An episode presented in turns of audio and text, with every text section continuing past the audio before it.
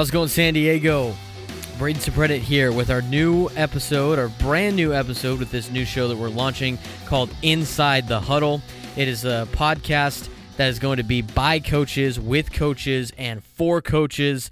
And, and what we're going to do is we're going to talk uh, town hall style at the at the end of every podcast about one topic each week uh, when it pertains to San Diego High School sports.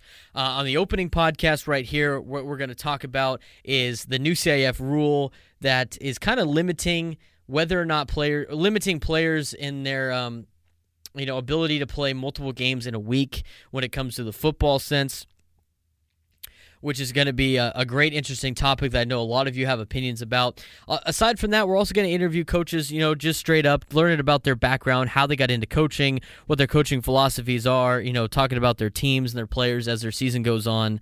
Um, and, and, today we got a pretty good show for you. I, we, we, we're, we're trying to have multiple aspects of the county on every week. So this week we got a representative from the City League in uh, Kurt Hines. He coaches a head coach at Coronado, and then we got Ron Berner Senior out in the East County. He coaches at El Cap. And then representing the North County today, we got Coach Ron Gladnick, the head coach at Torrey Pines High School. All football coaches. Today's going to be a more football show because of the topic of discussion today and we're excited to to get things going with this. So, what without further ado, let, let's dive into this topic that we're going to discuss today and it's it's CIF like I said earlier passing a, a rule that kind of limits kids playing multiple games in the same week. You can still do that according to CIF depending on where you live because each league has their own rules. The Grossmont League you can't do it at all anyway. Same with the North County League, but this mostly affects the City League. And what what happens is is what they're going to do now is if you want to have a kid on your team or a player on your team play either in a freshman game and a JV game in the same week, a JV game and a varsity game in the same week, freshman, varsity, what have you, they have to abide by certain rules. These new rules enforced are going to be, first of all, self monitored. So the coach itself has to uh, monitor all his own players and his own program, which can have some problems, but we'll get into it in a second. As far as playing requirements are concerned, you either play one half of the game, you play one half of the game on the lower level and play both ways, or you play the entire game at the lower level and play one side of the ball. If you do that, then you're eligible to play one half of varsity football and special teams. Special teams are included. You can play any special team on JV and any special team on varsity. Um, but that's essentially um, the gist of the rules. Is is they want to kind of limit the amount of time you're playing on both levels. They do not want you playing an entire football game on the JV or var- freshman level and then playing an entire football game on the varsity level. Or an entire football game on the freshman level, and then an entire football game on the JV level. Uh, what they're trying to do is they're trying to I think eventually they're trying to turn this into not having kids play multiple levels in the same week um, by putting in all these all these requirements. The other requirements that you need is you need a parent or guardian to sign for it. You need a student athlete to sign for it. You need the athletic director to sign for it. You need athletic trainer to sign for it, and you need the head football coach, I think for JV and for varsity or whatever two teams are playing, to also sign this document. That document also needs to be on file at school at any time if they want to go and check to make sure it is signed. So that is another requirement. The other requirement is you have to sit down with each individual player that you want to have play multiple levels and explain to him the risks that are involved. Explain to him why he why you want them to play multiple games in in one week and, and, and go over it with him and his parents before you actually make that decision. These are all multiple things that need to happen in order for a player to play in a JV game and then a varsity game. And it could be in the same night, it could be in the same week. But those are the new rules. My take on this is I think ideally, when you look at it, big picture, it's probably a good idea. You want to make sure it's safe because some programs might already do this where they're like, you know what, you can go play down in the JV game, but you're only playing defense, or you can go play down in the fre- or you can play in the freshman game, but you're only playing one half, and then you're going to play in the JV game. Uh, that's not the case for every school. Some schools might have a kid play the entire freshman game and then the entire JV game, or JV and then varsity. which we want to try to limit, especially with the way football is going in the direction of being, you know, more cautious about how we handle things because we're learning more about the brain. We're learning more about injuries. We're learning more about, you know, head injuries in context to the sport of football. So uh, you're trying to limit the amount of hits as possible, which I think that's a good thing because at the end of the day, it's about player safety, and that's what we want the most. The other thing that we want to talk about, though, is how is this going to affect the teams that don't have as big of programs? Because a lot of teams in the inner city need their kids to play multiple levels in order to you know keep teams. And that's another safety issue. If you have them if you have to limit the amount of players you have and then all of a sudden you got kids playing way too much at the at the lower level and maybe you need send the guy down. Maybe you need to bring guys up um, you know in in terms of you know having enough depth to even have a program is this going to eliminate freshman football? That's another question that that a lot of people are asking. Was like, I, I don't have enough guys to play freshman ball and JV football, so we're probably just going to get rid of freshman football in general. It, it's a lot of things that are going to be played out during the season that are going to be interesting, but that's my take on it. I think the con- I think playing multiple games. I like the idea of doing that. I think kids it gives kids opportunities to play more and get more reps where if they're just on the varsity team, they weren't they weren't going to able to play as many reps as they would if they played JV and then suited up for for varsity. Uh, so from that sense, I I think um, I think you should be allowed to play both um, two games the same week. But I do think it needs to be limited. I think this rule does a good job of, of doing that. But without further ado, let's let's uh, when we come back, we're going to have Coach Hines on. We're going to talk about his story, how he became the head coach at Coronado, and what led him to coaching, uh, as well as we'll take his opinion on this issue. You're listening to the Inside the Huddle podcast with Braden Soprenet, a show that's by coaches, with coaches, for coaches, in conjunction with San Diego Prep Insider.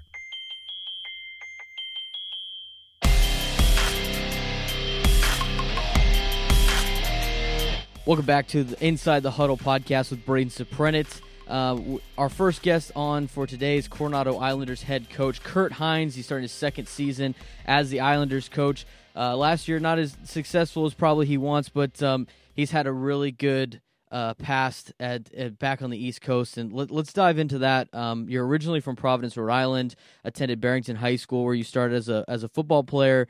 Um, but it was something off the field that drove your career path. You had a summer job at a day at a daycare center. How was that experience for you? And and what?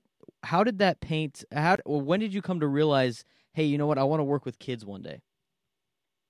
Yeah, great question. So, as you mentioned, I actually uh, it was a one of our high school coaches that owned a daycare center just by my house. So I started working there and, and just had just a blast working with uh, little kids. To, you know, just seeing the joy in their face on, on most things. So I knew at an early age, probably since I was a junior, maybe even sophomore in high school, that I wanted to teach. It wasn't until my uh, fourth fourth year as a teacher that I actually uh, went to the head coach of a local high school and asked to coach on his staff. So uh, I kind of uh, had my first bite into coaching, if you will, in college when a teammate and I, after we had finished the season, we were asked by one of my professors to coach a special needs flag football team. And that that's the first taste I ever had of coaching. And we, we really were the bad news bears of, uh, of football, so to speak. But it was uh, the simplest little flagpole of, of one of these young men or young women, or a catch, or, or anything you can think of. You can picture, you know, a, a child with Down syndrome or other special needs catching a football and having just pure joy in their face. That's when I thought, man, I, I want to do this. So uh, I went to my uh, the, the high school coach where I was teaching, and asked if he had any positions just to walk on. I wasn't looking for a paid position, and it just so happened that he had uh, a head head freshman coach position opened up. So that that was my first uh, full time coaching uh, position was as a head freshman coach. So you actually answered a couple of my questions I was going to ask uh, uh, coming up here. But you know, you started your coaching career as a freshman coach, and with no aspirations to coach varsity, you end up being the head coach at uh, at Bedford High School. Um, you got four kids of your own, no varsity experience um, to to the, uh, my knowledge at at that point, and and you're coaching at a brand new school, no seniors in an affluent community. How challenging was this for you, and, and what were uh, what were your what were your biggest challenges in, in, in terms of taking over you know a brand new school's football program? Yeah, great question. So so I, I was uh, a freshman coach for eight years at, at one high school. We had a lot of success, and then I went to coach in my own town for one year, and just didn't see the eye to eye. Good gentleman, the head coach. Uh, it wasn't anything based on football, but just uh, really didn't didn't see eye to eye about how the young men were being treated in the program. So my wife, who was the secretary at the high school in Bedford, said, "Hey, the head coaching position's open." And I, I remember laughing at her and saying, "Hon, you, you know, you're my best best friend, best support, but I'm not qualified to be a head coach." Um, as you mentioned, I, I'd been a, a freshman coach for eight years and a varsity assistant for one. And she said, "Well, you, you'll never know if you don't try." So I applied for the job, and I'm not saying this to try to sound humble or, or fish for compliments. I got the job by the grace of God, but I was not the most qualified. For whatever reason, I, I guess I sold myself or my, my vision well enough. Um, but to, to your question, as far as what was the most challenging thing, it was really two two things. Um, one was we were a brand new program. My first year as a head coach, we had no seniors, as you mentioned. Um, so we, we, I jokingly say we set records that first year, and we did. But the record we set was a, a record you never want to set. We got our teeth kicked in more than any other school, probably in the history of football. Um, and the greatest success with that was the following year we had about 20 more kids come out. Now part of that was because we had a senior class, but when you lose every game week after week after week, and you have 20 more kids come out the following year, it, it was a sign to me that we were doing the right thing, that, that we were building something more than just a football team. Um, the second greatest challenge was I the, the football team was there for, there for one year before I took the head coaching job as just a JV program, and I inherited three coaches, two of which had played Division One football at the University of New Hampshire, who had been together for four plus years, had known each other, and here comes this new guy who uh, has no coaching head coaching experience, and we lost every game our first year. So we uh, there, there were a lot, of, just a lot of growing opportunities for myself to really, you know, humble myself, even though I was the head coach, to to learn from other head coaches. So I did a lot of reaching out to successful programs and coaches throughout the state in New Hampshire, and just trying to pick their brains and seeing what works for them. Um, and the the long story short was we were blessed to go from two wins or zero wins my first year to two wins our second year, five wins our third year, and the last four seasons we went to the state championship three out of those four years. Um, in the final year, you know, we were 11 and 0 in Division One, and uh, lost, but made to the state championship. So we, we were we were blessed, and by we I mean the young men, the families, the coaches, the community, to build a powerhouse program in a short period of time. Uh, and it's somewhere that I thought I was going to retire at until uh, you know God had different plans for us. Yeah, which leads me to my next question. You know, you build Bedford up, and like I was saying, even though you you think you were not qualified, you obviously had some qualification because three state finals appearances in four years doesn't matter what state coach. That's a an impressive feat. You know, you're doing well at your full time job. You know, teaching in elementary school. Life gives you a curveball, and all of a sudden, you're now here in San Diego. How was that? You moved your family out here. How was that transition for you? And what adjustments did you have to make in order to make this happen? Yeah. Um, so, you know, we I always talk to we always talk to our players about why. You know, what why we show up to practice on the days we don't feel like it. Why we keep fighting when we're down twenty-one nothing in the fourth quarter, whatever it may be. Um, my my passion. It sounds like a cliche, but for me, it's faith, family, and football. And that final season, we were in Division One. Like I said, we were 11 and 0 in the state championship. Uh, we had just built a beautiful state-of-the-art weight room. I thought, man, this, this is this is my home. This is where I'm going to stay. Our oldest of four children, who uh, came out here at San Diego State and got married, called and said, "I'm pregnant." So my heart leapt, and at the same time, I had that pit in my stomach of, "Oh my gosh, I'm leaving this program." So uh, that that that was an emotional meeting with the team, uh, and I and I, I won't sugarcoat it. There were there were tears, and most of them were from me. A lot of the you know players and other coaches, but uh, it was hard. But we we moved out here. Uh, several doors opened up right away. With uh, I still teach fourth grade um, at Christian Elementary School in El Cajon, and love everything about that school, the community, the families. Um, was an assistant at Christian High School, uh, very small, but as, as I'm sure you know very well, a very successful program. The things they do there uh, with, with a limited number of players and the wins they are able to achieve are, you know, it's nothing short of amazing. But I just felt the urge, just you know, the pull in my heart again to be a head coach. So I had applied to uh, three different schools and uh, got two interviews here at Coronado and uh, one at another school I, I won't mention, but um, the, Coronado interview happened on a Wednesday. They called me on a Thursday. The very next day and said we want to call your references, and then that Friday they offered me the position. So um, I, I called the other school and said, you know, I want to withdraw my name. and I appreciate the opportunity. So it, it's just a tremendous blessing to be where I am in Coronado. It has a rich history. The school's around 100 years old now, but football-wise, just really having to recreate the culture where, um, you know, we we had two returning starters last year, and those were the only two young men that had been in the program for four years, which was mind blowing to me. Um, and there are five coaches that stayed on staff when I took the head coaching job here, two of which um, had applied for the head coaching job. So you can imagine, you know, me walking into our first coaches meeting, knowing that two of these gentlemen wanted to be in this position.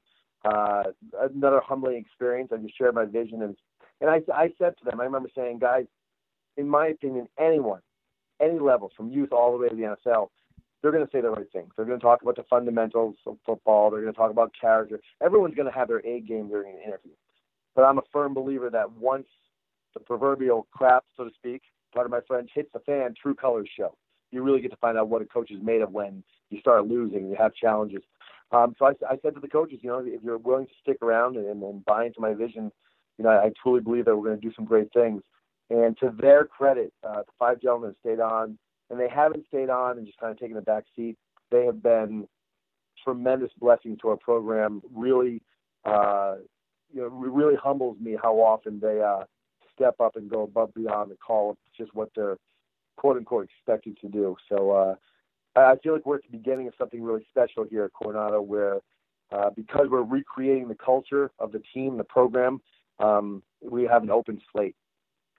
Uh, real quick, I want to I want to touch on this um, before we jump into the Coronado thing. Again, you're, you're, answering my questions before I can ask them, which is great because uh, that means I did my research. But let's let's let's dive it real quick. Talk about your experience at Christian High School as the running backs coach. You pr- produced two thousand yard rushers um, while you were there, and by the way, your quarterback Brad Jeremiah just like put up crazy numbers. So being able to get 2,000 yard rushers out of kids with a quarterback that threw a ton, um, how are you able to do that? And, and, and talk about your experience, your two years, uh, real quick at Christian High School. Yeah, and those two running backs, uh, before I got there, they couldn't tie their shoes. They didn't know how to do anything. I'm kidding. No, in, in all seriousness, um, I, I and I mean this. I, I just got chills when I said this because I, I mean this with all my heart. I can't take any credit for the success they had. Um, I was blessed to coach guys that, who were very naturally talented, and combine that with a passion and, and a dedication. Those young men, um, you know, Adrian Petty and Joey Moronis are just they, they can make any player, any coach look good. So, in all seriousness, it was a blessing to coach them, and I'd like to think that I helped them both off and on the field. You know, we can always tweak. When you have a good athlete, you can always tweak certain things they do to make them more efficient and make them better um, and, and help them as people. But those two young men, uh, but I, I can't take any credit for that at all. Uh, it, it, it was something. Um, being a Christian, like I said, it was uh, a, a humbling experience. You know, it, it was tough going from being a head coach in New Hampshire to then being, you know, the, the strength and conditioning coach, the running back coach, and, and I was able to do special teams there. Um, but uh, they, they, like I said, their their record speaks for themselves. Um, and I hate to admit this, but it, it was unbelievable sometimes to see the programs that we would go up against. And you look at the studs, and man, we would often talk about it as a coaching staff. If we were in Vegas, no one would ever bet on Christian to win a game against many of the opponents, and yet they continue to do that. So they they uh they, they do some special things there. Um, and you know when when the opportunity came for me to apply for the job here and to, to write them down, you know, some gentlemen as as references. Uh, it's like I said, it, was a blessing to be able to go from there to, to be able to take the head coaching position here at Coronado. All right, let's let's talk about your boys at Coronado because that's I mean that's where you're coaching now. That's where your time and focus is. Um, before we dive completely into that, you've turned programs around in the past, and it, it, you were talking about a change of culture. What is some advice that you would give a young coach that may be trying to take over a program and change the culture, um, and in terms of you know not getting discouraged if at the at the end of the at the end of the year the wins are not more than the losses? Yeah, no, great question. And, and I have to, you know, give credit to. I know, I know we'll talk a little bit later about a certain gentleman who uh, you would you did some research that that means a lot to me as a coach. But for me, the the, the one key word is the why. You know, we, we we lost our first game last season, and and and it wasn't in a pretty fashion at all. We we just got beat up. So, um, and, and it, the the other team was better than we were, but we missed tackles that we should have made. We dropped balls that we should have caught. Um, as coaches, we we we were out coached. So it was all of us. But I, I remember the following Saturday, we came in here for a coaches meeting, and I told my coaches what I was going to do. But I went into the team meeting for film about an hour later, and and this was all premeditated. But I told the guys and said, you know what? I didn't move from New Hampshire come here to friggin' lose. I'm like, I'm done. I told the administration I'm done, but I figured I owed it to you guys to let you know I'm done. And I said it with a straight face, and you could see the, all the eyes and the players like, are you kidding me? Like, he, he's just quitting, you know. And I walked out of the room, and I waited for about 10 seconds. It was just silence. No one moved. And I walked back in. And I said another thing. And I was all amped up. I said, imagine that, that was true. And then you could see the, the sigh of relief. But I said, guys, here's the problem with, with not just America. And I'm not getting on a soapbox. But too many people think success is a straight line in an upward climb. I, I said, you know what? My why for leaving Bedford, New Hampshire was one reason family. I wanted to be closer to my grandson and our children. I said, my that has taken this job is so much more than just winning games. I said, guys, I'm not going anywhere. We can lose every game this year and next year, and until I get fired, because the truth is you're going to win games to, to keep your job. But in, until they get rid of me, I'm not going anywhere. And my point to them was, some of you are going to marry a beautiful young woman just because she's beautiful. And then, God forbid, cancer, accident, something else, she's going to lose her physical beauty. And then that's why half the relationships or more end up in divorce. You know, so for me, uh, to, to answer your question, um, the suggestion or the, advice I would give a young coach or even a coach that maybe has been doing it for a while, but maybe finds themselves questioning the joy of a winning season and, and a challenging season is really knowing your why. Because for me, if, if my why is truly to empower young men, if my why is truly to have someone that is suicidal or going through stress at home or whatever real life challenges they're facing, if my why is to be that person that can listen to them and help them get through that, then the wins and losses really won't phase me that much. No matter whether we're on top or we're, you know, last year three and seven, um, it, the, the why is really what I think drives 99% of what most of us do in life. That that that reason that we do everything, why we get up in the morning, why we are faithful to our loved ones, why we, you know, do everything let's talk real quick about 2018 season Coronado Islanders. Give us start start giving some shout outs to some kids that you think are going to be an impact for Coronado um, in order for them to be successful this year. Absolutely. I'll, I'll start at the top. I'm, I'm, in our coach's office right now, and I'm looking at the uh, the board. Bryce Alexander was our quarterback last year, uh, and I always say by default. We we had a, a young man when I took the head coaching job, several coaches throughout San Diego said, man, you got this Briley quarterback kid's a stud. And I was all excited. Two and a half weeks later, I come into the office and find out that he moved up to Oregon for uh, for baseball or something. So Bryce Bryce was the next man up, and Bryce was a captain as a junior. Um, one of the hardest hitters, but man, we had to put him in safety often because he, he even though he wanted to be a Mike backer, he was our starting quarterback. Um, Bryce is someone that we're looking heavily upon this year as a leader, both off and on the field and he's now in the position that he was born for. He's a wide receiver for us, and will also probably be the starting Mike backer. Um, but we have a, a competition at quarterback right now between uh, Ash Bibbs, an upcoming sophomore, um, and then two other young men, uh, Colter Maldonado, who just moved uh, back to Coronado. He was here uh, middle school, and then Louis, who is a senior from Virginia. So we we've got competition at quarterback now, which which is a healthy thing. I always tell our guys, competition breeds success. So with with Bryce Alexander at the wide receiver position, we've got him there. We've got James Whithoff returning, who's a starter starter last year as a sophomore at, at wide receiver. He's starting. Um, and then we, we've got guys like uh, Teddy Hendrickson, who's a, who's a kind of an undersized linebacker, straight safety hybrid, but just has a great nose for the ball, likes to hit. Um, you know, one of the big question marks for us uh, at, at the line position is we're going to be real young. But what what I do love about that is we got a bunch of young linemen who are hungry. You know, they they, they pay their dues at JV and they've been working really hard in the off season. So I think skill wise we're going to be a lot better than last year.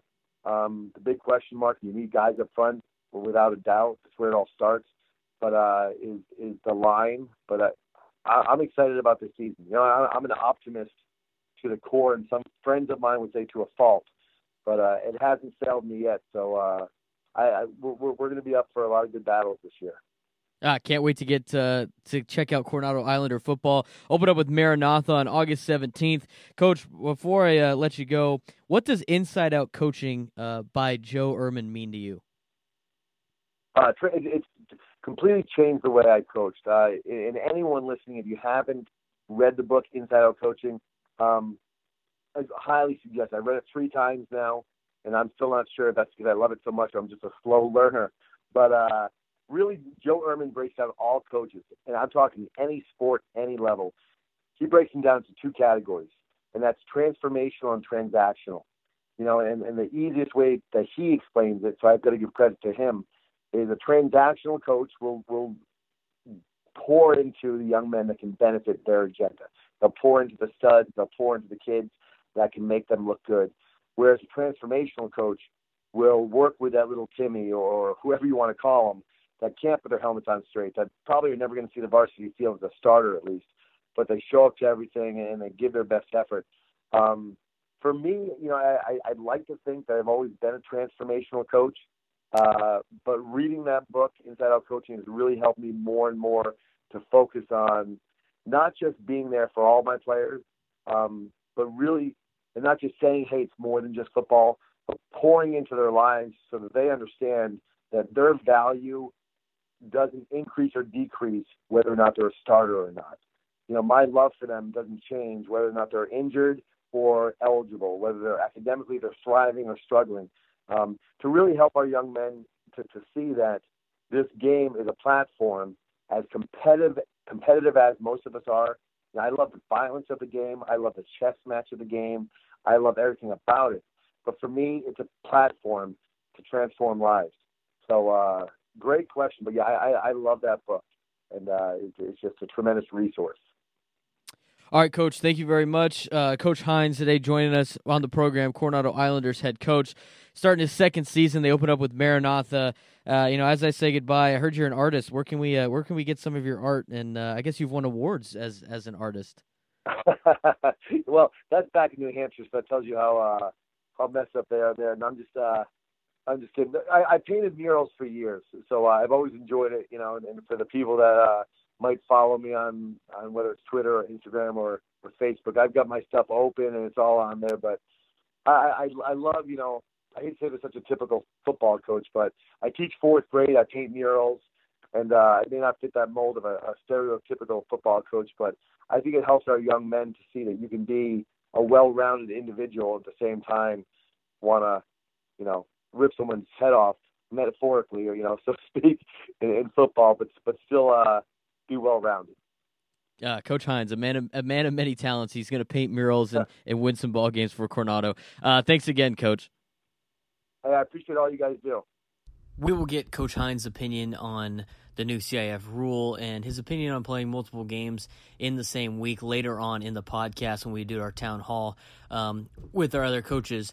That being said, when we come back, Ron Gladnick, head coach of Torrey Pines High School, joins us next on Inside the Huddle with Braden Soprenet. Welcome back to Inside the Huddle with Braden Soprenet. Uh, my next coach that joins us today is Ron Gladnick of Torrey Pines, the head coach at Torrey Pines. He's entering his fifth season now. Uh, coach, thanks for uh, joining us today. thanks for having me on the show. Uh, it's it's it's great to you know talk to a uh, you know one of my all time rival Torrey Pines uh, Falcons, especially the head coach. But let's let's let's dive into um, you know your background and, and and how you got into football. So you played high school football and you were fortunate enough to play in college where you won multiple MVP awards, defensive MVP, you're elected the captain. Um, at what point during your playing career, or maybe just out of your playing career, did you go, you know what, I want to get into coaching? I think you know the game imprints people uh, different ways, and and for me, you know, I've always found the game to be a, you know a great example for life and the challenges that you know we as individuals face in life. So, you know, the opportunity came for me to coach at the high school level first in Ohio, and then back at my alma mater, and you know, I just gravitated towards that as as a, a career path for me in my you know early twenties. You were able to be a part of a state championship winning team at Brecksville High School. Um, how was that experience for you, um, being on a team and coaching a team that ended up winning a, a state championship? Well, we were. It was uh, Brecksville's a public school about halfway between Cleveland and Canton, Ohio. Uh, we had just an exceptional group of kids. Uh, Tom Tupa was our quarterback. He ended up punting in the NFL for about 22 years. He started a quarterback at Ohio State. Uh, just a, an incredible group of kids, and you know we were fortunate enough. Our season ended up in you know we played in the shoe at Buckeye Stadium in front of you know I think it was about 56,000 people so it was it was one of those experiences as a young coach that you know you know you never forget. Real quick, like because you got to coach in the shoe with fifty thousand people sitting there. How te- explain to us how that was as a coach? You know, because there's so many coaches here listening that have probably never had anything close to that experience before.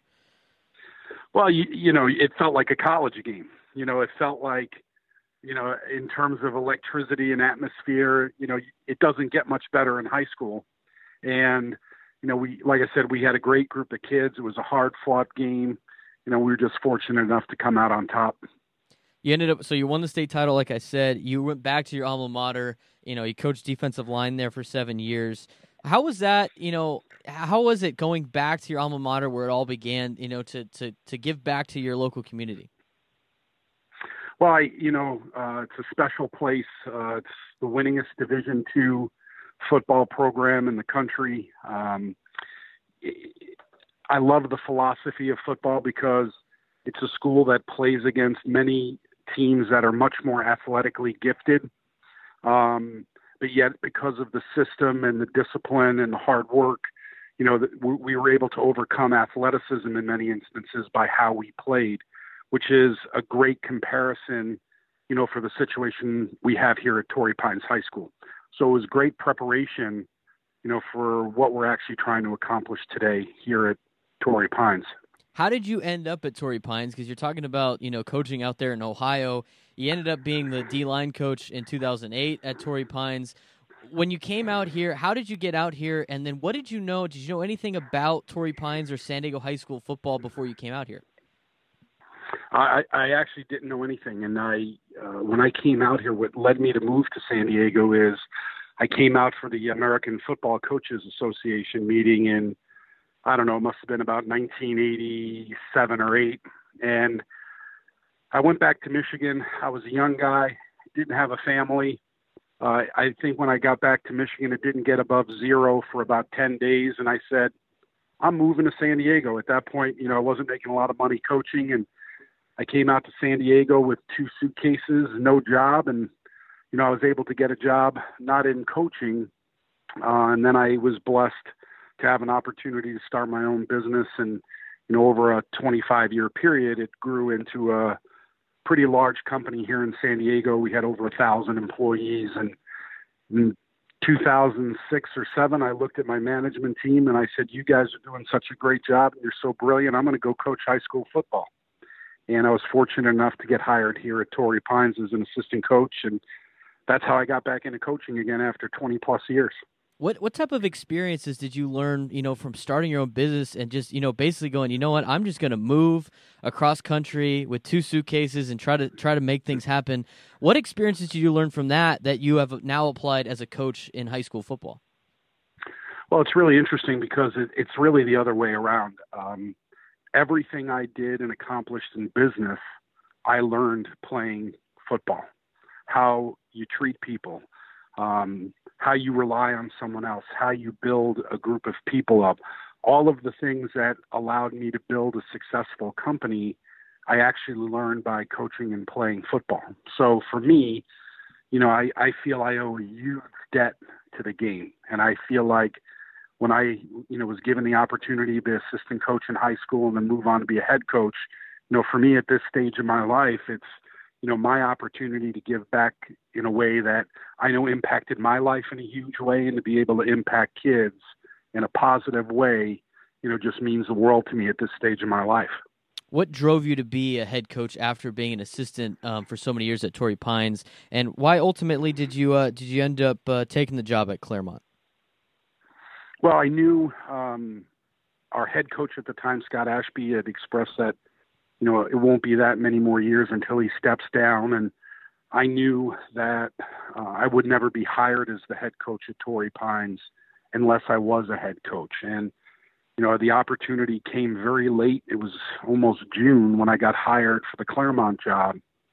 And Claremont ended up being one of the best experiences you could have as a young head coach because you have to do everything, you know, and I was blessed. My defensive coordinator here at Torrey came with me, and you know we were able to turn. I think they were eight and thirty-two uh, before we got there, and we were pretty close to 500 and won the first playoff game down there in a lot of years. And you know, it was really gratifying to be able to build something and leave it in a good state. You know, when I was fortunate enough to get the Torrey job.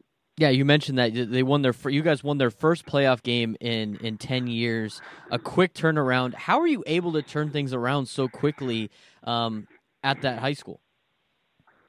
Well, I think, you know, we do a good job, you know, whether it was at Claremont or here at Torrey, we you know, we have a basic foundational set of values that, you know, we believe is the foundation for building a football team and you know, so much of we, what we do early in the process has nothing to do with football. It it has everything to do with instilling discipline and you know core toughness in a group of kids and in an age where you know core toughness isn't a given anymore.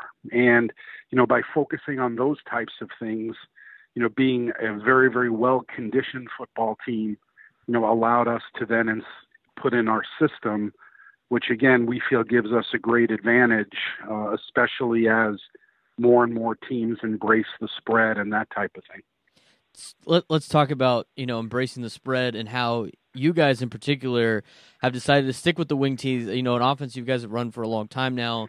It's you guys, it's Cathedral, it's it's Olympian, or like the three that come to the top of my head. But go ahead, t- talk to us about the wing tee and, and, and why is it so successful? Because all these teams are going to spread, yet it seems to be you guys and the school down the street that seem to be the consistently good every year with running the wing tee.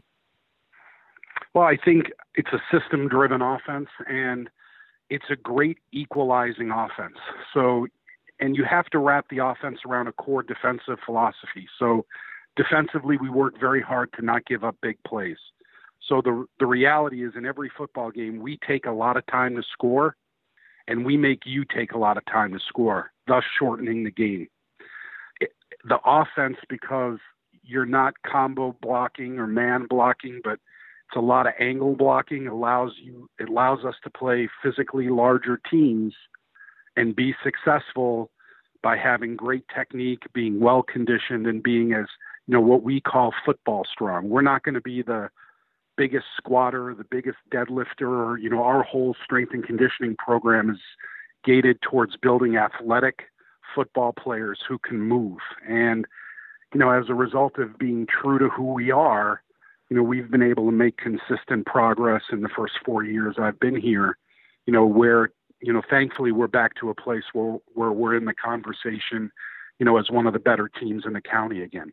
That has to do a lot with the way you guys played last year. I mean, with the exception of Helix beating Mission Hills, Mission Hills was one of the top teams last year, and you guys gave them probably their best game every time, and, and were on the verge of winning a couple times, um, you know, late in the game. What can you say about how your kids did last year that's going to help them this year? Well, I think we were a relatively young football team last year. Um, I think our kids gave us great uh, game work ethic. I think that uh, we grew a lot as a football team, you know, throughout the course of the season, um, and it really, it, we were disappointed in the outcome. You know, we felt like just as much as Mission Hills won those games, we could have won those games. The reality is Mission Hills made one more play than us, and you know you got to tip your hat to them for doing that. Um, but I, I do believe it has instilled a desire in our kids as we move forward to this season to take that next step. And you know, our kids have worked incredibly hard to be in a position to compete. And you know, when the dust settles and the smoke clears, our job is to put our kids in a position to win football games. And they know on Friday night it's their job to execute. And you know, we're really excited for the season. We've got a great group of kids, and it's here, man. You know, it's Monday is full go, and it's not that long until we're playing our first game. Yeah, it's it's it's coming faster than you think, especially with the the season starting so early. Um, before we talk about you know players you got coming back this year that are going to be impact players for you, let's talk about the coaching staff because you guys got a good great staff. Anytime you play a team twice and you do even better the second time, it has to do with your coaching staff. Um, you played LCC early in the year, it didn't go your way. You come back in the playoffs and put up a forty spot and shut them out. How, how what can you say about the great coaching staff that you have? Well, one of the things I'm, you know, I'm blessed and humbled. Uh, you know, we've put together from freshman to varsity 22 men who are completely and totally committed 12 months of the year developing our players as young men and football players. And, you know, I, I'm challenged every day by great football guys who are completely and totally focused on being successful within our system, and it's it's a lot of fun to be around. You know, I we have very low turnover in five, my five years. We've replaced three coaches, and that's freshman, JV, and varsity. So the guys stay. They're the best kind of people you could have around kids, and you know, hopefully our parents are as happy as we are because you know we see a lot of kids developing as young men in our program. You know, and that makes me more proud of the wins and the losses and you know anything else you could do you know when you help develop kids who are going to be good employees good college kids good fathers you know those are the kinds of things that really matter over time I think all of us coaches can agree with, with that statement you just said. That being said, let's talk about some of these kids. You got a lot of you got a lot of good pieces coming back. Your offensive line is going to be strong. A returning quarterback. Go ahead, start start letting us know about some kids that are going to be impact players for Torrey Pines in 2018 well, we have you know the heart of our offense in in uh, Jason Hine and Mac Bingham back. Uh, Luke Michael Ajewski's a young man that as a slot running back and corner um, has really elevated to a point where we expect huge things out of him. And this is my first year that we're able to two platoon our line. So right now we have no linemen starting both ways. So the you know I think the heart and soul of this football team is we are big, strong, and physical on both sides of the ball in terms of our alignment. Brian Driscoll's a Cal commit. You know, Brian played as a junior at 6'4, 250. He's 6'5, 290 now. Payson Campazano was 6'3, 225. He's 6'4, 260. Moab Wadden is a second year player who moved here from Egypt last year. He's uh, 6'4, 300 pounds. Uh, we're we're a very large football team, and and we're also a large football team that's relatively athletic. You know, we don't have a lot of pillowy guys. You know, our guys can move and run, and and we're pretty excited to see what they're going to do. I mean, I, I think every coach listening right now is just so jealous that you have a completely different line both ways, that you don't have to play both ways, because you guys are going to be able to wear some people out. And, and and that brings me to my last question you got a tough schedule. I mean, anytime you got to play in the Avocado League, it's it's brutal. But you know, you didn't do your team any favors in terms of you know competition. You're gonna it's gonna pay off in the long run. But you open up with Eastlake at Eastlake. That's gonna be a tough game. You got San Clemente on the schedule. You know, you're a favorite to to to compete and win the Open Division title, if not win the Avocado League. A lot of kids coming back. How do you get your kids ready week by week? To to to block out the noise about you know who they're playing, about how good they are, and, and getting them on the task at hand to win a game each and every week? Well, I, I think it starts out we have really high character kids. So, you know, we're blessed that we start out with really good kids. And, you know, we work, you know, I, I tell our players all the time, we are a humble, hard work ethic football program. We're not a star driven program. We're not a me program. We're a we program. And, you know, our kids have been in our system now. This is all they know. So we as a coaching staff, our senior council of players, you know, to the last player in the program, everybody here knows the only game that matters is Eastlake. And when when that game is done, it'll be the next game that matters. You know, we you know, I don't, you know, polls are out there and people are going to say things and you know, I think we try to do a good job of keeping our kids grounded to know that the only thing that matters is the next thing in front of them and that's where we keep our focus. We know we're going to go down, you know, to Chula Vista and play a really, really good Eastlake team with Coach McFadden back, and you know, a lot of people say they have the biggest, strongest line in the county. You know, our, I I know our kids are excited about that challenge, as I'm sure their kids are going to be excited about that challenge. You know, we have great respect for them, and you know, in terms of scheduling. uh I always tell my peers in North County. You know, that we we couldn't get some of the teams in the North County out of our league to play us this year. You know, and my whole thing is if I have a choice to schedule down or schedule equally or a little up, I'd rather schedule equally or a little up because I think in the long run it makes you a better football team. And kids know the difference between games that matter and games that, you know, you should come out with a win. And and we want our kids – to be challenged so that when we get in the avocado league, you know, that challenge doesn't seem as large because you've already faced similar challenges. I totally agree. in our that. league, it's like it's six playoff games. You know, we when we play El Camino and run those six games in a row in our conference, every week is a playoff game. You know, I think five of the top ten in the county are in our league. You know, so like I always tell her, you can't play bad on Friday night in the avocado and win. You know, it's you can't. The coaching staffs are good, too good. The players are too good. You know, we have a ton of respect for everybody in our in our conference because if you don't, they'll beat you. Yeah, and it doesn't matter who they are. They could be having a bad year. You guys all play each other all the time. You know each other, and and that's what makes a great league is having a bunch of teams that can all play as well as great coaching staffs and and and just you know any week you can drop. It's kind of like you know the NFL where everything's pretty much evenly matched. Um, Coach, thanks again for your time, and uh, I look forward to uh, that first game against Eastlake.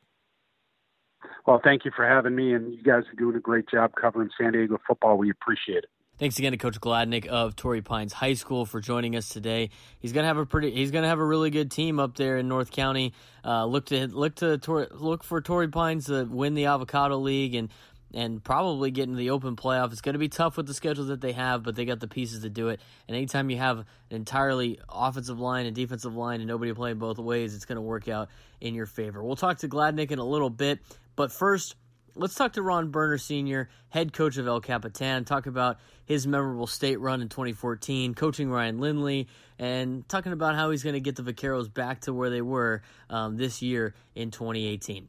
You're listening Inside the Huddle with Braden Suprenant, the San Diego Prep Insider. Our last guest uh, on the podcast today, Inside the Huddle with Braden Suprenant, is Ron Burner Sr., head coach at El Capitan High School out in Lakeside. It's, he's entering his 14th season as the head football coach. Uh, coach Burner, how are you doing today? I'm doing good. Thanks for having me on. Uh, let, let, us talk about it. You know, you're entering your 14th season. You, you can't have uh, a tenure like that, at, you know, at any school unless you have, um, unless you are successful. Successful head coaches have great staffs, and and like I read an article, you like having El Cap guys as part of your staff. Talk to us about the staff you have and what it means to be an El Cap guy. Uh, my staff is tremendous. Um, there quite a few of uh, my ex players are on staff. Um, I've got a couple uh, ex NFL guys on my staff. So we've got a nice mix, but um, you know, being successful. I mean, obviously, a lot of people think about being successful is you know, you you win every year and you got state titles and all that, and that's awesome. I mean, obviously, I'd I'd be lying if I said uh, that wasn't, you know, a part of being successful. But uh, you know, I like to believe we have a successful program because we turn out great young men, and I believe as as a staff we teach uh, some pretty high standards. You know, how not only how we act on the foot on and off on the football field, but how we act off the field. And um, coaching staff wise, um, we lost one of our coaches this year, Ryan Lindley. He's up at uh, San Diego State, which is awesome for him. I, you know, but he he came back um, when he finished his career and uh, was our quarterback coach. Uh, my defensive coordinator and assistant head coach Antoine Applewhite, former Charger, and you know, I've just got a great staff. I got uh, Howard Coy uh, has been on my staff. Chris Talkstein has been on my staff for uh, 15 years. Um, you know, I had my son coaching with me. Uh, a couple, you know, my son-in-law. You know, I mean, I've got a lot of lot of people out there and some some El Cap people. Like you know, Chris and, and Howard have been at El Cap for 20 years, even longer than I was. Uh, Chris graduated there, and um, you know, on my my lower levels, I've got some ex players have come back to help out, and, and I think that that always says a lot for for coaching staffs. And I see it around the county that, you know, when your when your ex players come back to coach with you, to me that says a lot. To me that that says that you know they love being a part of your program and want to continue what you're teaching. And uh, I think we have that. You know, um, we got uh, Josh Murphy, who was a star for us and graduated in uh, uh, 12, is, has just now come back and he's going to help coach wide receivers. And we just uh, picked up former Charger and Philadelphia Eagle, Eagle uh, uh, Ryan Mathews as our running back coach. So we have an awesome mix. You know, the, the the scary thing is I look around and I was like, you know, same age as everybody, and I'm looking out going, man, I'm the I'm a freaking grandpa here, you know. But it's it's fun having that because they're all young. They're they're 30s and late 20s, you know. And I'm his old dude, but you know what? I, they keep me young, and I love having them around. And and uh, you know, their enthusiasm for this game is something that I like. But I hope they can keep carrying on. Oh, you you brought up you know having guys come back and, and, coach for you, and you know you're saying a lot of parts of the county did as well. You know, me personally, I was a player at Cathedral Catholic. I went back to coach. Most of their staff is all alumni. Um, it's just better to have you know homegrown guys uh, as part of your staff. But you know you've been there long enough. You're talking about being the the grandpa of the staff, so you have some tenure as well. Um, you had some pretty memorable seasons at El Cap. 2006. You had Ryan Lindley at quarterback. You were number one in the county for for um for a period of time there. Um, you had so that was a great season. You beat Helix in 2014 to end that season, and then you go on a, a state playoff run for El Cap, which which was incredible too. Over your time as the head head coach of the El Cap Vaqueros, what was your most memorable experience? You know, people people may laugh at it. You know, obviously in 2006 we we went to when we played uh, Saints and Jerry Ralph. That was an unbelievable game. But I think you know the most memorable game is Helix, and I, and I a lot of people would say, well, why wasn't it Rancho Bernardo for you know for the school's first championship, and why wasn't the state championship? Those are all unbelievable games and great moments. But you know, when a small school like us and you know, little old El Cap you know, played played Helix. Everybody, you know, from all over the place kept on saying, "Oh, it's too bad you guys got moved into the, you know, the Hills League. You know, you could have had a nice run. You got to play Helix." And, you know, I, rather than complaining with everybody and going, "Oh yeah, we got screwed," I just said, "You know what? It's it's not something in our control. You know, we don't control this. We got to go play." And and and it was a heck of a game. I mean, they went up 14 nothing and just the electricity out there was like a state championship. Both sides were packed. The end zones were packed. You know, every El Cap alum that I, remember going back, you know, in the very beginning, and, and Helix alum, and it was just packed, and it was just an energy. It was like a state playoff game, and and I think the reason it probably was, in my mind, the you know most memorable game that of all the games we've had, and, and we've had some barn burners there. You know, our offense and all that was that one because nobody in the county outside of El Cap thought we had a chance of beating Helix. And we beat them, you know, and, and it was a hard fought game against a fantastic uh, bunch of kids, you know, at, at Helix and a great coaching staff. It just, showed the kind of heart that that our our team that was uh, uh, was going that night. So that's you know that was the high I would say. You know, obviously right after, I mean, come on, we get when the school's first CIF championship was unbelievable, and that was another euphoric moment, you know, and it was cool. I, anytime you beat Helix, I don't care who you are, it's it's going to be a great experience. But Absolutely. I was one of those people that doubted you. I was like, oh wow, El Cap's nine and zero. Oh. We'll we'll see how they do against Helix. you go out and you beat you beat Helix. Um, for a small school like you guys have, and for as good as Helix is, um, that was an incredible accomplishment. You, you produced an NFL quarterback. I, I, mean, Ryan Lindley. I know he didn't play like a long NFL career, but he got to play in the NFL. How was it coaching him in high school, and how was it, you know, after he left, you know, watching him on TV play? Ryan was obviously my first quarterback, and I had the pleasure and, and I was lucky enough to. I was his freshman coach, then his JV coach, and then that's when he was became a junior. That's when I took over the program. Uh, when uh, Joey uh, decided to become a vice principal. And, uh, you know, a lot of people don't even realize it, but Ryan had never played football. And when I started recruiting for a quarterback, he was a baseball player. And he said, let me see how you throw. And he's tall and, you know, he hadn't grown into his body. And, and he's probably the hardest working uh, player that I, have had. I've got a lot of unbelievable players that have come through. Just he was just had that relentless drive get better and better. And, you know, guy's got numerous El Cap records, you know, as a quarterback, but, and some of them have been broken because I've had some fantastic quarterbacks come right behind him. Uh, you know, Tanner Rust went on to play at uh, New Mexico and he broke a lot of uh, Ryan's records. And then, of course, Brad Cagle, you know, our state our state team. And uh, but the awesome thing was, you know, watching Ryan, he got signed at San Diego State uh, along with Tommy Draheim, my, our center, and uh, you know Ryan broke darn near every passing record at San Diego State, and just you know we all had season tickets. We went to every game and watched those guys. You know, like we did some of, of our other players that went there, and you know when when he signed and and uh, went the NFL was like you know kind of like a proud papa moment. You know, and Tommy same thing. You know, when Tommy signed with the Packers, they both went out the same year, and you know, I was like like a proud dad. You know, it was, it was so exciting to watch. And yeah, you know, did, did he get deep into the NFL? No, he didn't. But you know what? How many people even make it to the NFL? You know, and it's you know, so he comes back and coaches, and and he, it was a big learning experience for him because you know you're coming back a you're at San Diego State for five years, then you go in the NFL for three or four, and you come to back to El Cap, well, the talent's not the same, you know. And so some of the plays he was trying to put in with me we just you know we don't run four four and four fives. We're four sevens and four eights. You know, but it was uh, it was awesome having him come back. So you you you know you you you just said the difference in talent from Lindley's days to now, or you know over the years.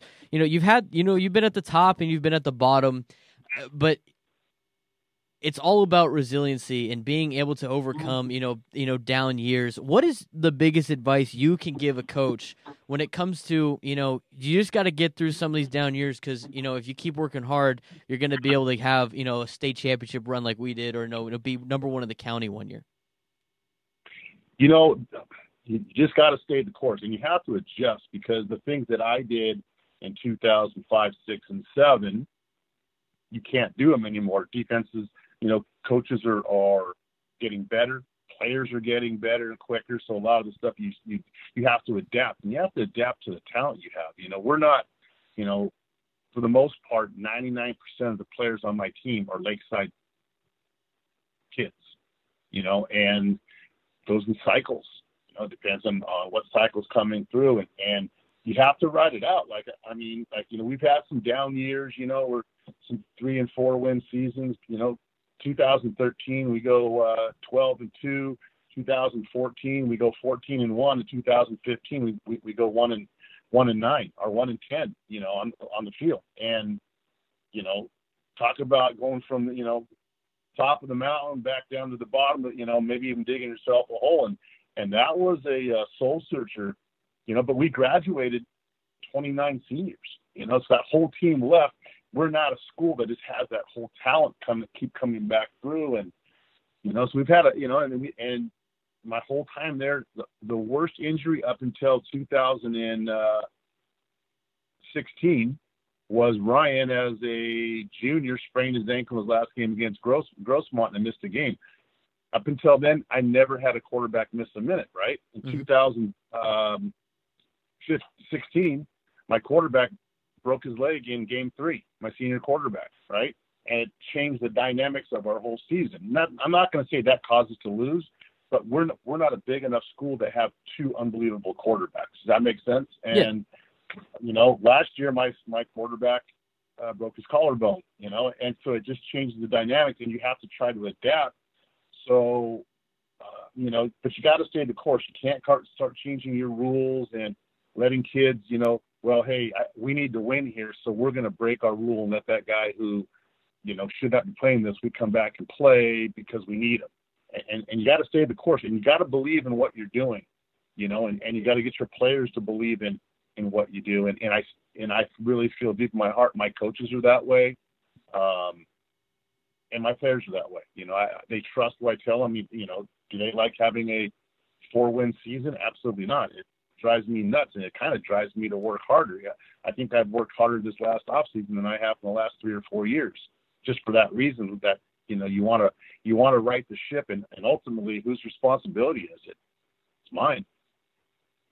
What do you guys have to do in order to become not necessarily a state championship team hmm. again but what do you guys have to do this season you know to you know, not necessarily put yourself back on the map but get back to where El Cap football was a couple years ago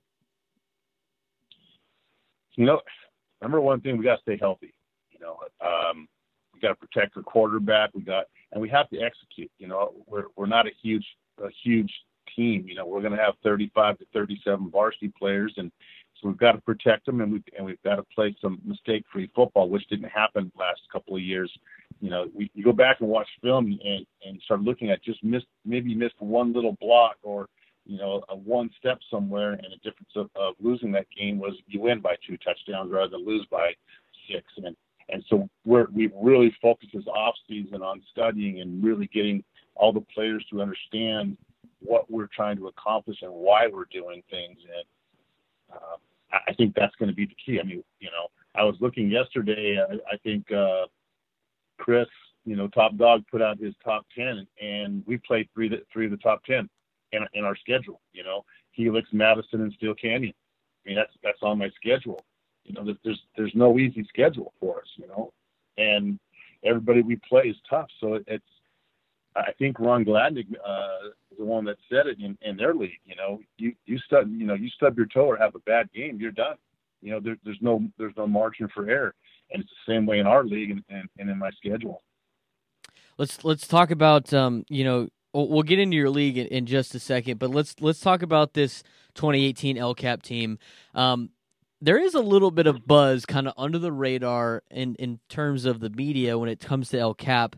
There there are a lot of team. You guys are a lot of team sleeper team because it, you kind of you battled last year and a lot of your games were pretty close. You got a nice, you know, people saw your talent over in passing league and they think you got some good players. What can you say? Who are, who are some of the guys that are going to be impact players for the Vaqueros this season? You know, flying under the radar. You know, I don't always like like that term. I, we just compete and and teach our you know talk to our guys about just competing. You know, uh, we have a little slogan. You know, effort uh, enhances uh, effort magnifies talent, and it does. You know, give your maximum effort, and it, it'll get everything out of your talent. And that's what we're preaching to our guys is you know eating right to stay healthy and uh, you know, being focused and doing the right thing and keeping your grades up. You know, the biggest thing that I, I preach is grades. You know, you're a you're a student athlete. There's a reason student comes first. You know, as much as I'd like my whole team to go play college football, the odds that really aren't. And you know, the, my standout guys, it's, the whole team. But I'm telling you right now, the hardest working guys on my team, my offensive linemen, bar none. And you can ask anybody around. Um, Alex, they work they work out for uh, Alex Johnson on their own uh, three times a week and the cool thing is, is that of the five, you know, there's five, the nucleus of five. There's a couple more um, that play D line also, but you know, my, our whole group of linemen, D line and O line, um, but in my old line, we had every starter. Every starter is back from last year, and they were young. We had a freshman starter and three sophomores, and that's going to be the nucleus of our team. I've got some really good talent around it, you know, um, uh, but that that's that's going to be our key, and and that's what I think is going to really get us going. Um, as far as my best players, and the, you know, uh, Yafet Yokley has worked hard. and He's a captain. He'll play both sides of the ball. He's a great athlete. Wick Hauser is my quarterback. Uh, Hefty Rios is is uh, a senior, been a three-year starter at corner. He's a, a game changer. Um, Donnie Green, running back. I mean, we've got you know Rudy Medina. There, there's some really good guys in there. Uh, Andrew D'Elia, my nose tackle, is going to really surprise me. He's a three-year starter and has worked his tail off. And uh, I, I'm excited to see what we're going to do. I'm excited to see what you guys are going to do too, and it doesn't get easy with with with your schedule. Uh, let's talk real quick about the Grossmont League. You know, people talk about on social media how great the Avocado League and the Western League, but nobody really you know brings up the Grossmont League too much, and it, they should because you know, Helix and Steele Canyon last year went to a state title game. Uh, Granite Hills uh, went ten and three last season. You know, Grossmont's going to score a lot of points. So, what can you say about this Grossmont league and what makes it so difficult? You know, everybody has their thing. You know, uh, you know, there's North County football when you're from North County, and then there's city football, and and there's you know the inner city football, and there's South, you know, and there's East County. You know, I mean, we all have our little you know, we're proud of our area and all that stuff. But you know, East County football's got some tough football. You know, and I'm not saying it's the toughest conference because you know there's there's uh, arguments for everybody. You know, there's a lot of good, a lot of great teams out there. You know that that you know, um, but the Grossmont Conference, you know, Helix. I mean, Helix is Helix you know, and, and not to put anybody else down because I, I don't do that. Every school, you know, Oceanside Ultimate has history, and Morrison has history, you know, going back in the day, and Horace Lincoln, and you know, Eastlake and Madison. You know, I mean, you keep naming them off, but you look in the Grossmont Conference, and it's Helix, and Helix goes back, you know, before time. You know, kind of joking, but that you know, they they just have winners there, and and it's their, their tradition, and the people have come out of that school, and you know, and like you said, Steele Canyon. Steele Canyon has been a sleeper for a while for a lot of people, but that's one of the best coach programs in the county. And and and every time you play them, you're in a ball game. Even if he doesn't have his best going, they they compete. And and you know, Granite Hills. Uh, I don't, I don't know what to say about Grand Hills, but they just keep on winning. You know, and they fly under the radar, and they're just missing. And you know, Grossmont's got a great program. You know, not not taking anything away from you know, Santana's got some great play. I mean, kind of every one of them, Hall West Hills. You, you look around, it's a tough conference. And, I, and not taking anything away from anybody else, we always feel in East County we have the best football. That's because we're East County. So exactly, I I, you know, I know I mean? that all too well. Um, you know, my dad being a Grossmont alum and he's coaching the East County. He said, you know, we might not beat you every time, but we're gonna wear you down and we're gonna hit you harder than anybody else. So you know, speaking of East, I, the one of the most memorable games I've ever experienced on a sideline was when my dad was coaching at Grossmont against your El Cap Vaqueros back in 2007. Uh, Grossmont ended up winning 34 31, but I watched some kids just lay the wood so many times that game. In fact, I watched a Grossmont kid break his chin strap in half. He hit a kid so hard. So that's just it's just different football in different parts of the region. And when it comes to East County football, it's it's pretty much smash mouth. We're uh we're we're not gonna we're not gonna play around too much. It, it is. I mean, you know, everybody has their flavor and everything, but you know, a lot, a lot of the stuff that we talk about, and and it's not just El Cap, it's it's East County that, you know, there's not a lot of, not a lot of just finesse stuff and all that. It's it's some smash, it's smash mouth football. You know, I mean, the other sleeper that people are kind of talking about, and he came out last year, and Monte Vista. You know, Monte Vista is, is going to be a little machine this year, and I don't know. It's it's going to be interesting. There's a lot of good football in San Diego. A lot of great football in San Diego. That's that's the perfect way to end this conversation because as as much as everyone's neighborhood wants to talk about how great the neighborhood is, San Diego high school football has grown, and it's starting to get bigger, and they're starting to we're we're starting to be able to compete with people outside the county now, which in years past we haven't necessarily been able to do, um, and we're excited for that. I'm excited for El Cap, Coach. I, I think you guys are going to be uh, pretty good this year. Um, you got a tough schedule, but uh, you know you start with Christian on August 17th. It's going to be a good game, Coach. Thanks for joining me today, and, and good luck this season. All right, man. Thanks for having me. I really appreciate it. Thanks again to Coach Burner for joining us today. So now uh, I got all three of the coaches on with me right now. Let's get into the topic of discussion playing multiple games in the week. Is it good for the kids? Um, do you like the new CIF rules? You know, what what is your opinion on it? Um, either the rules or what you want to talk about in terms of um, whether or not you think kids should be able allowed to play um, multiple levels in the same in the same uh, week. Uh, Coach Hines, we started with you earlier, so let's um, let's start with you. So we, with the new rule in California this year, where we've got to limit the number of games players can have and document you know what what they're playing, and the, the CIF did a great job in breaking down exactly what that looks like. Um, I have mixed feelings about it. You know, first off, I think it's a great thing that the CIF is being proactive in trying to keep the game safer. You know, that, there's no doubt. You can see all throughout Twitter and coaches across the nation, the game's under attack.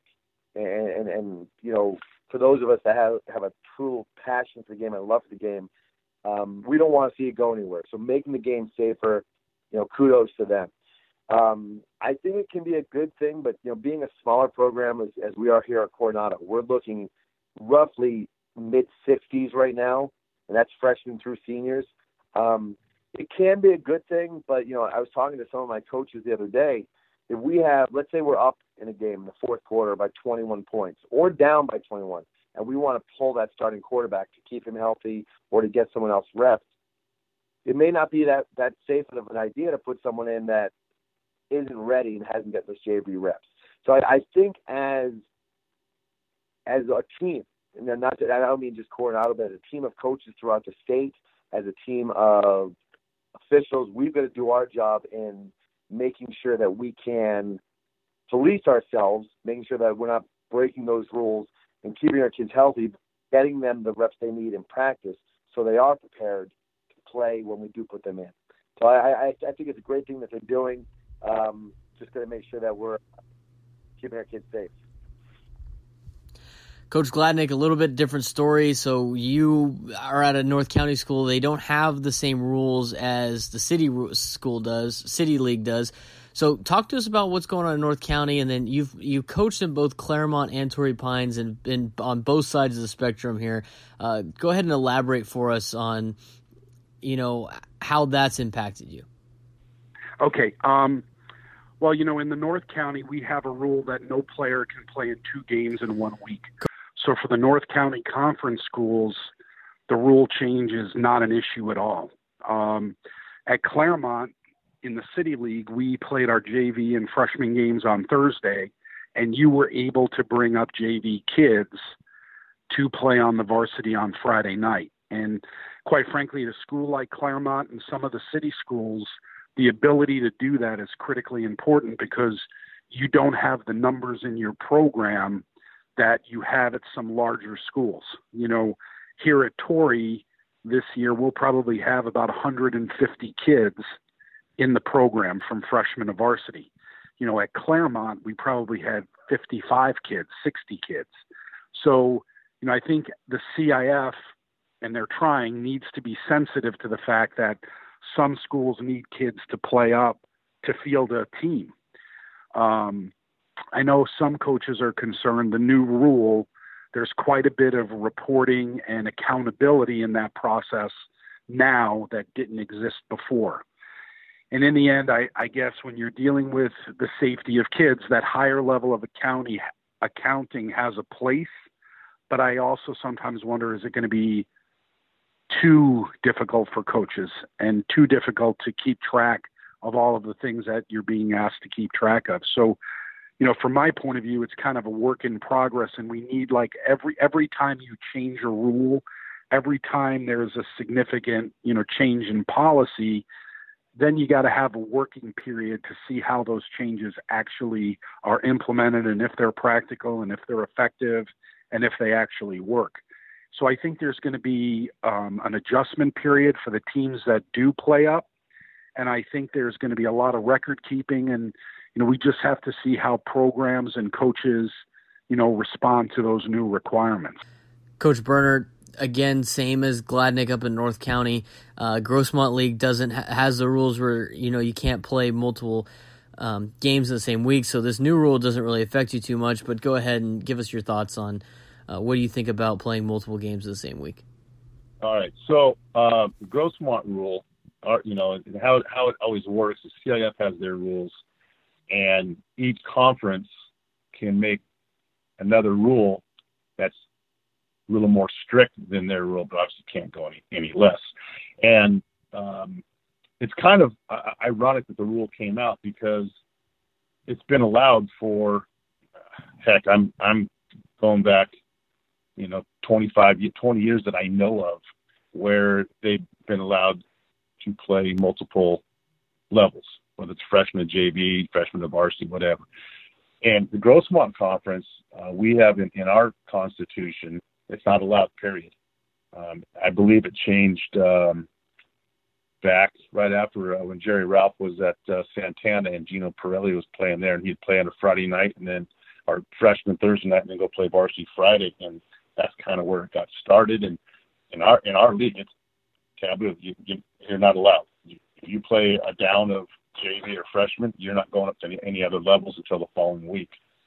So this new ruling doesn't do anything for us. Now we have talked as as coaches uh, sometimes we didn't think it was fair. We'd go play, for an example, I'll just use Madison. You know, not that they do it, but you know, we're playing a city school, and you would see some kids on their JV team against your JVs, and then game's over, and they're changing their jersey and they're going to their varsity jersey. So we always kind of thought that was a little bit of a disadvantage, you know, because you could, and we talked about it, and and so now that CIF they actually have a rule in place so it's not just carte blanche. You don't just get to play offense and defense and JV and come up and play offense and defense and varsity. They actually put some some meat into it. So, you know, I, I think that's a good thing. Um, you know, because perception, you know, that, come on, the more you play, we're, we're already fighting this little thing with with people thinking we're not safe. When as coaches, we are going overboard to make our programs more and more safe and learning and, and studying. But so that's the perception. Um, you know, do I like? Do I think they should be able to? Yeah. And he, here's what I think. Um, I, am not a, a, a proponent of a kid playing a whole game on, for example, JV at linebacker, and then coming to varsity and playing, um, you know, two quarters at linebacker. I, that's just not my personal opinion. I think that's too much. But what I do like, and I and I have been a proponent of it, is you know a lot of times there's a sophomore I'll use an example. Let's say there's a sophomore linebacker who's an unbelievable kicker. He could probably be your varsity kicker. Well, I would rather play him at his linebacker spot for his whole JV game because he needs to get better, and he's not going to play much on varsity. But then again, you look and the guy's putting the ball in the end zone for no return, and he's kicking 45-yard field goals. You should be able to have him come and kick for you. Or let's say your number two quarterback is also a sophomore well, you want him to get his reps playing JV if you can. But then again, if your varsity quarterback goes down, do you want to go to number three or four, or do you want to go to number two? Well, he's on JV and he can't dress out for varsity. So that's kind of where I look at it. Now, I'm also a little bit more torn right now because a lot of schools are down in numbers. And it's really weird because I'll give you an example. We're going to probably have 115 kids in our program, but no, I'm at 160. Uh, a few other schools are that way. So we're going to be small numbers in our, our JV and freshmen. But then I look at Granite. Now, yeah, they're a bigger school, but they have 80 freshmen right now.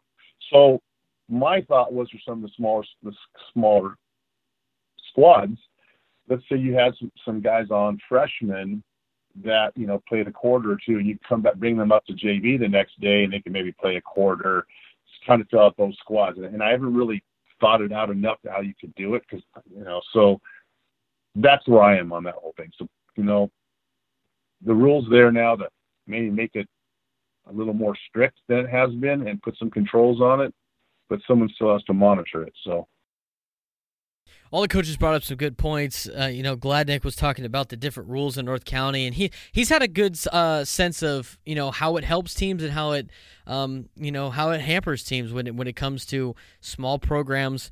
Having kids be able to play multiple levels just totally saves them. And then, of course, you know at Torrey Pines they have enough players; they don't really need it too much. Um, so there's no reason for them to uh, do multiple things. Uh, aside from that, you know, Ron Burner again brings up another good topic. They just never did it.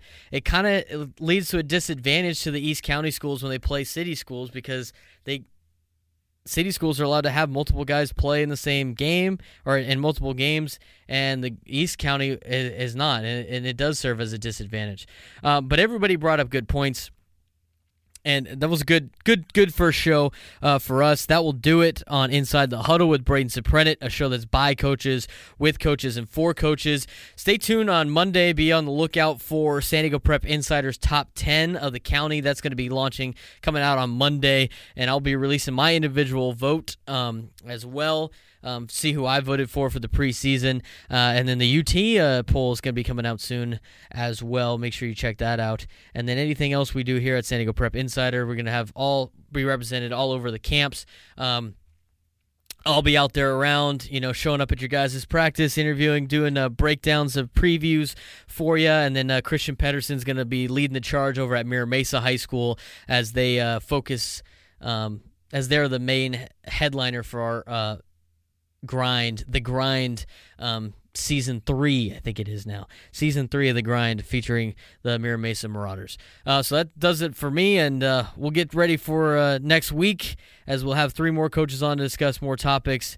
And uh, that's it. Uh, Inside the Huddle with Braden Soprenet, a show that's by coaches, with coaches, and for coaches with San Diego Prep Insider. We'll see you guys next week.